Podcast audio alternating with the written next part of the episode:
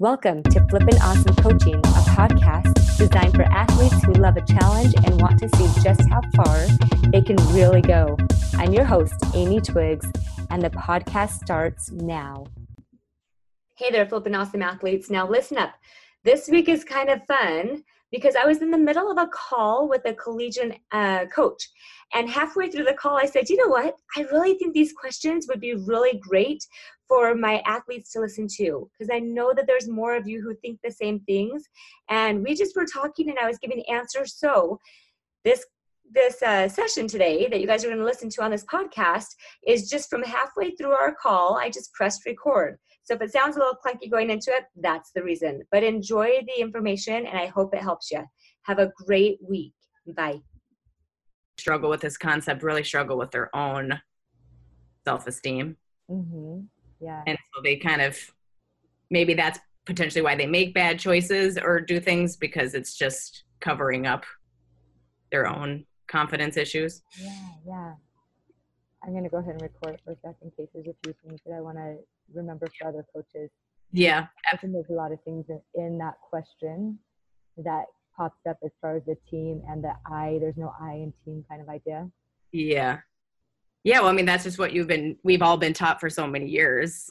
And i think you know the, the concept could still kind of be there but it's more of like well you don't really have control over a lot of that but you do have control over showing up to be the best version of you mm-hmm. because you love your team you know? And you don't have to love your team. That's the other thing is that that's like a manual and i really teach about manuals too. You, but here's the thing is when you are at the point where you are good enough to be okay with whatever happens then you're okay, you're okay with your teammates being the best version of them and you're happy for the best version of them but you don't have to be their best friend. You don't have to love them. A lot of things um, that i teach is the unconditional love that we can learn how to love everybody despite their mistakes despite whatever they do. So um, i know at least for baseball when people make mistakes they go back to the dugout. The dugout is the most unsafe place um, in the baseball realm right? We don't want that but that is kind of because there's a lot of selfishness. It's like dog eat dog. I need to get into your place you're you're in the spot that I need to get to, and for my family to be provided for, as a job, I need that space. For athletics in college, everybody's provided for. Hopefully, I mean, in a way where they feel the walk-ons even where they feel like they get a privilege to be on this team. Those who have scholarships get get this money to help them financially. But I really think that there's a, a sense of you don't have to love each other on a team, but you can still feel love inside of yourself, so you will show up in a loving way. You yeah. don't have to be like, I just love everybody. I want to hang out with you all the mm-hmm. time. And you also don't have a manual, which is just a manual is just that, those expectations we have of teammates or of ourselves or other people. We have this manual that they should do things in ways that we can feel good. Well, when they don't do things, then we're then we feel bad, which means that we're not taking responsibility for our own emotions, which we call emotional childhood. So when we're emotionally mature, we let everybody live their lives at the best version that they are capable of living in that we try to live our life at the best capable spot that we can, and we're constantly trying to evolve into a better version of us. Mm-hmm. Is that is that? Yep, yep, I get that. So yeah, the manual's huge when you're on a team. Coaches can have a manual for the team. Employee employers should have manuals for their employees. Parents should have manuals for kids. But then everybody else, like adults between adults, a lot of relationship issues have to do with manuals that we think people should do these things around us in order for us to feel better, in order for us to feel um, safe and secure and happy. And we think that the world should show up in a certain place around us, and when it doesn't, then we're disappointed with everybody around us, and we blame them for our for not getting the results that we want. So, um, yeah. so anyways, as far as the, the team, I really think there's a lot to do with uh, the athletes learning how to be how to be okay with themselves. Because here's another thing, Casey, is I teach a lot about buffering too and buffering is just the things we do that do not um, do not re- don't help us reach our long-term goals. They they're things that we do when we're feeling a negative emotion to make us feel better. And what it does is it just numbs us down. It's like when we feel um, a lot of stress, people will either turn to overeating, over drinking, or overspending. Those are three of the most typical, right? When athletes feel a lot of stress, they turn to gossiping and criticizing and um, things that are not useful for the team right? So if they learn how to manage the stress, then you're not going to see as much like team backbiting. because they know that that stress is caused by themselves. They're creating with their own thoughts. It's not about anybody else around them. So those kind of buffering things, the things we do to avoid negative emotions that we usually place blame on everybody else and life and everything else. When we can manage our emotions, those things don't they don't create such problems within teams. Yep. So and you don't see as many poor choices from your from your athletes. You don't see as much over drinking and and Yeah. like sexual issues because they're just trying to feel loved, you know. And you don't see as Yep. much overeating or not eating, like eating issues, because they learn how to eat. They learn how to what I call is processing an emotion is like eating an emotion instead of eating food to feel better. Yeah. The, the buffering just makes them live a numb life. So instead of living a life where they really feel excited about gymnastics, they just are there. It's just gym, Yep. right? Or Yeah. if they, it's just a process of learning how to really feel intensely about life and really learn how to enjoy life through being okay with the negative emotions. When they don't want to feel the negative, then they're Mhm. not feeling the excitement of being a gymnast for these last couple of years that they get this opportunity. Instead, they just try to keep everything super numb so they can manage their emotions. Yep. Cool. So, so I guess that kind of leads into like with the manual part, like how would you like how does leadership on a college team work? Like would you be an advocate of team captains or do you think like it's kind of a general question, but how do you think like the leadership should occur if everyone's just kind of being in charge of themselves? So leadership on a team is, I think, very valuable. And for Okay. people who do have the confidence that isn't going to be, um, sorry, this is wrong. People who have the confidence who are not going to be affected by failure or affected by, um, let me start that again. They're not going to be affected by what anything anything that happens around them, wins or losses, or coaches yelling, or athletes failing. They're not going to be affected by that personally. So a leader is somebody who's willing to feel anything and still show up 100% for themselves so they can be there for everybody else. Because when they're trying to please everybody else around them, that's not a leader. If you're trying to show up as a person that somebody else is going to like because you don't want them to not like you, that's people pleasing. And that's Mhm. not who that's not who you are. That's just living a lie of who you are. Does that make sense? Yep. Because usually that means that you don't know who you are. Yep. So team leaders are beautiful if you have leaders who are okay with anything that happens. If they're willing to to say, hey, yeah, everybody's failing. Let's do it, guys. Let's get let's move back through this into this other side because we know how to manage these emotions.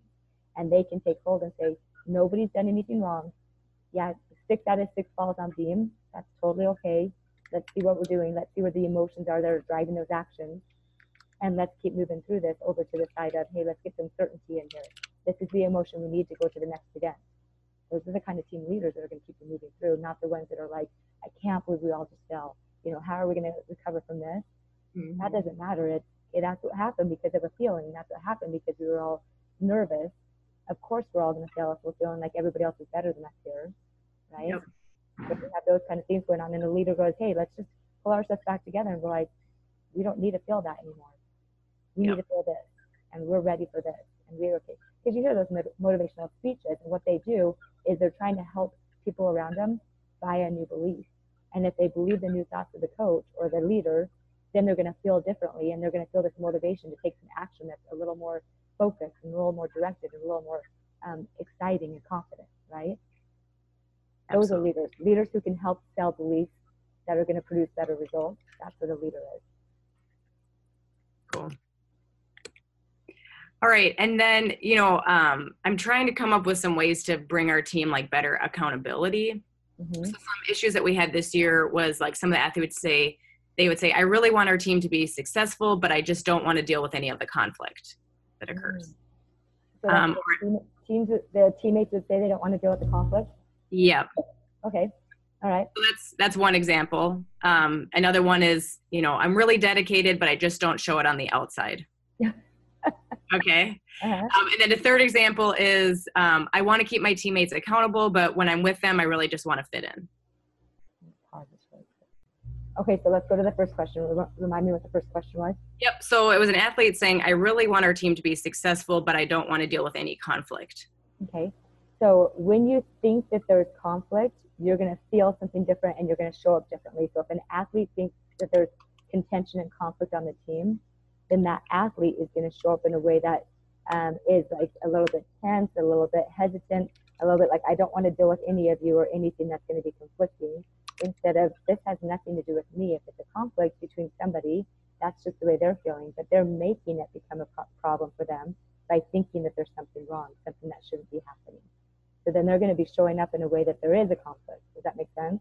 Yep. When we think we're with somebody else and we're like, I just don't want to fight with you. I just don't want to argue with you. I don't want to be part of that. Then we have these thoughts that this shouldn't be the way this is. And we feel a little bit of a closed feeling, like we want to be closed off to people who do that. So we close ourselves off. So we're doing exactly what we don't want to be a part of. Okay.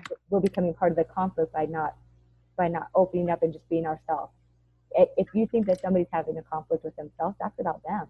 That has nothing to do with the athlete. So when the athlete's like, oh, they must be struggling, I wonder if I can maybe offer some thoughts to help them. That's great. Or they must be struggling.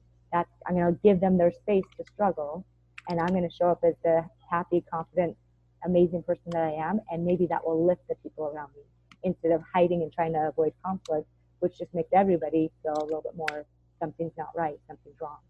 Mm-hmm. Yep. Cool. The second one was I'm really dedicated. I just don't show it on the outside. so for that one, I would totally try to dive in a little bit because dedication comes from a feeling, and usually with dedication, you're very focused, right?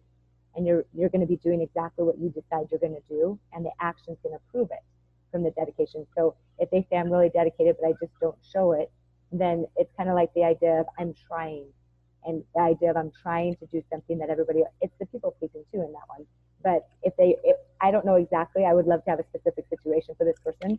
But yeah. if, if they said I'm dedicated, but I just don't show it, maybe they don't show it in the way that other people want. I had a dad recently say, "My daughter's not focused." And when I was an athlete, you know, I wasn't sitting there laughing with my teammates on the team before I was out to go play. And yet this girl, she's laughing and playing, and then she's on the beam and she's super focused. And her way of being focused off the event is joking around and messing around. That's her way of yeah. relaxing and staying calm. So this person's dedication could show, maybe she's trying to say, no, I really am dedicated, but the action, the action that she's showing, the result is usually what you want to look at too, but the action she's showing for you is saying, hey, I want you to understand, coach, I'm dedicated. I just don't show it in the way other people do. So that could be one part of it, is that she, this is the way that she shows dedication. Or it could be, I want to be dedicated. I want to make sure that the coach thinks I'm dedicated, so I'm going to tell her I am. And so she's people pleasing. She's trying to make sure you know that you, she wants you to believe that she's dedicated, but the action is going to show and the results are going to show what that means, right? The third way for my brain to think about it is if she's thinking, I'm going to try to be dedicated, trying anything to me is lazy. We're either going to do it or we're not going to do it. So when people say, I'm going to try, I say, no, tell me you're going to do it or not. I'm okay with either one. It's decision making. You're, you're either going to go all in on yourself and you're going to do the action from a dedicated feeling. And the dedicated feeling comes from the thought that I am all in on this every single time. I'm going to give everything to this every time, right? Either you're doing that or we have the hesitant, balking, dangerous situation where they're trying to do flipping in the middle of the air when they're still debating. I'm dedicated, but I just don't show it, right? I don't know which version of this it is unless I had her on the phone to get exact specific what is it that I don't show it means, right? Yeah. But there is for gymnastics, especially the safety issue of trying, of not really showing what you think that they're doing. There's there's definitely that. And I always try to say, hey, in gymnastics, you're either doing it, and if you're not, that's okay. We're going to get you mentally ready to do it. But don't pretend that you're trying to do it for a coach just to please the coach. That is not safe. That's not the way you want yeah. to show up for anybody. Would you? Are you someone who do you like the phrase "fake it till you make it"? Mm. Or do you are you not a fan of that kind of mentality? So I like the idea of growing into belief. Fake it till you make it is kind of the same idea, like standing like a power pose, right? And um, getting the energy because you have an idea that if I if I stand up tall, I'm gonna get this. It's actually it's not standing up tall that's giving the energy. It's the idea that I can get energy if I do something. So you have a thought before you actually do it. But fake it till you make it. For me, there it depends how you look at it. For so it's like an athlete saying, I can't do it, and a coach saying, Yes, you can. And they're like, Okay, I'm going to try to believe I can. And then they're crashing and burning, burning right? Mm-hmm. So they're mm-hmm. trying to fake that they believe it, but they're not showing that they are really believing it, right? So growing yep. into the belief, what I like to say is growing into the belief is just a matter of getting these laddered thoughts, these individual thoughts going, yeah, this is my ultimate goal. I am going to live in this space of this. I do love the visualization idea of, hey, see what that person looks like, see what that person thinks, see what that person feels like who does have that goal, right? Mhm. So it is, mm, fake. It's like the affirmations to me that don't work unless you have some underlying belief that they are going to work. If you're Yeah. just trying to say words, if you're just trying to show a part that you have no, un- it's like the actor or actress that you can tell the ones that actually make you cry and the ones that you're watching who are just like, yeah, that was kind of a lame experience. They had no feeling behind it. That's the growing into a belief is that you really do want to become the person that you're trying to become. Yeah. Yeah. So if if you have somebody coming in um, who's saying, "I want to be the Beam national champion," right? I want to be the person who knows that every time I'm on Beam, I'm getting a nine nine, nine eight at the least, right? And Mhm. that's their belief. And right now, they're getting consistent nine sevens. All we need them to do is we we get this belief. They stand like the person who they are going to be when they're getting nine nines consistent. They think like that person, they act like that person, and they feel like that person. So everything they're doing, they're becoming the part of that person along the way. And as they do it, they break down the little pieces that they think are required to become that person. So yeah, that's that is becoming and uh, growing into a belief.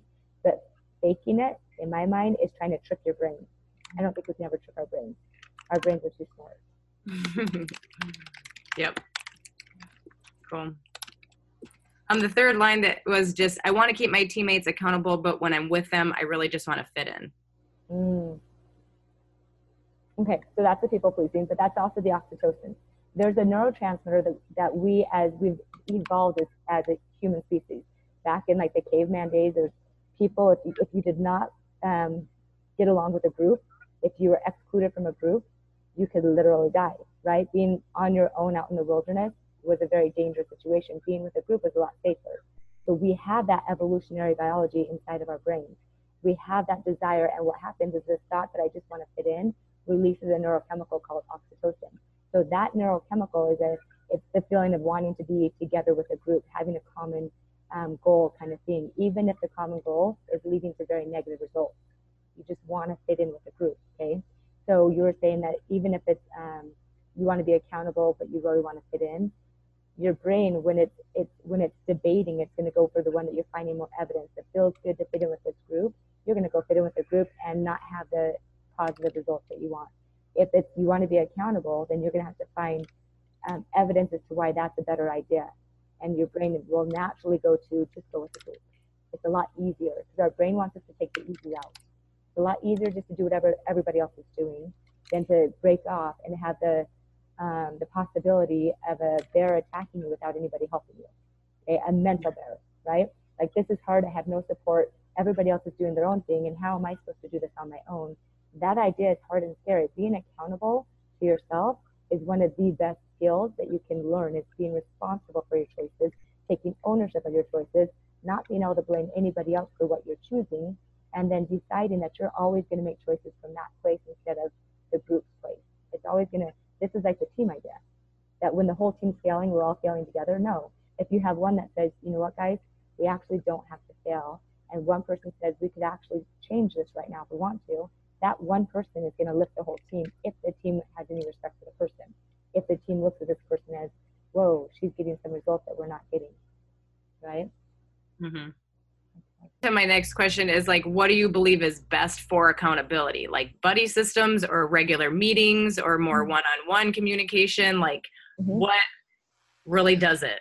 Yeah, I love accountability. I I definitely for myself, I still have an accountability partner for like writing books that I've had since last year. We meet every single Monday at 5:15 in the morning. When I'm on my bike, I'm talking to him, right? And and I think there's something to be said for showing up for yourself, and it has nothing to do with the partner. That's the beautiful thing about accountability. It's like piano lessons. That you show up for the piano lesson, and the only thing that you're pretty much doing is saying, "Yes, I did my stuff last week. I'm showing up for myself at this lesson." So having an accountability partner really keeps you on track for yourself, and it has nothing to do with the person that's willing to meet with you. But I really think accountability is a having a partner is really great for you to be saying, "Hey, I'm doing this this week," and then when you get to the next week and you meet with the accountability partner, it's not the accountability partner isn't going to say, "Oh, maybe they will." Like you didn't show up for yourself. What's your problem? It's going to be, oh, you know, you didn't reach your goals. What are you going to do about it? It's all on you. There's nothing about the accountability partner that is um, that is about the other person, which is why I think it's beautiful plan always is to have somebody that you're going to show up to to be able to report to your own brain saying, okay, did I do what I said I was going to do this last week, which is what confidence is? Did I show up for myself this week in the way that I said I was going to? If I didn't, why not? What was it? What were my thoughts that led to actions of not doing what I said I was going to do? So I think accountability is one of those things where if you have somebody who's willing to let you kind of bounce your own brain off of yourself every single week, then that's just going to help you become more on top of what your brain's doing. Cool. Yeah, I love that. And then the last one is I'm just kind of trying to get a little phrase that like gets us motivated for that kind of accountability. Like I've had people say in the past, like see it, say it, do it, or speak, think, act, or say, believe, behave. Do you have any fun statements that I can like just I'm just looking for ideas. I don't know if you'll love this one, but it was just one because I I'm still producing course content, things like that. And um, one of our uh, leaders just said, "Fail forward, fail fast, fail often." He said, "If you want success, you have to be willing to fail forward, fail fast, fail often." I'm like, "That's interesting," because people yep. don't like the word failure. They're like, "Wait, that has a negative connotation." But when you really understand what failure is about, you're like, "Yes, I'm yeah. okay with being embarrassed and rejected and um, discouraged and disappointed, if I'm okay with that, then I'm okay with feeling joy and excitement and thrill and, and you know and energy and motivation. So that's one of those phrases, and I don't know if you want to use that. Yeah. It's one that if they really understand that failure isn't about them, then not only are you reminding them that failure is just a missing action, it's a missing required piece that you haven't figured out yet to be able to reach the goal that you have. It has nothing to do with your work. It has nothing to do with you as a person, as a human being. Because as a human, you are not a failure. You can never be a failure. But as a goal that you have, you better be failing all the time. Otherwise, you're not going to reach that goal. Yep. Boom. Yeah. So hopefully that helps a little bit. Thank that's you perfect. for the questions. Yes, that's it. So thank you very much. Okay, we'll chat again. Yep. Bye. Bye. Hey, thanks for joining me today. If you enjoyed listening or have questions about something you heard on this podcast, go to Flippin' Awesome Coaching to get your questions answered. Thanks for sharing this episode with your friends. Have a flippin' awesome week. Bye.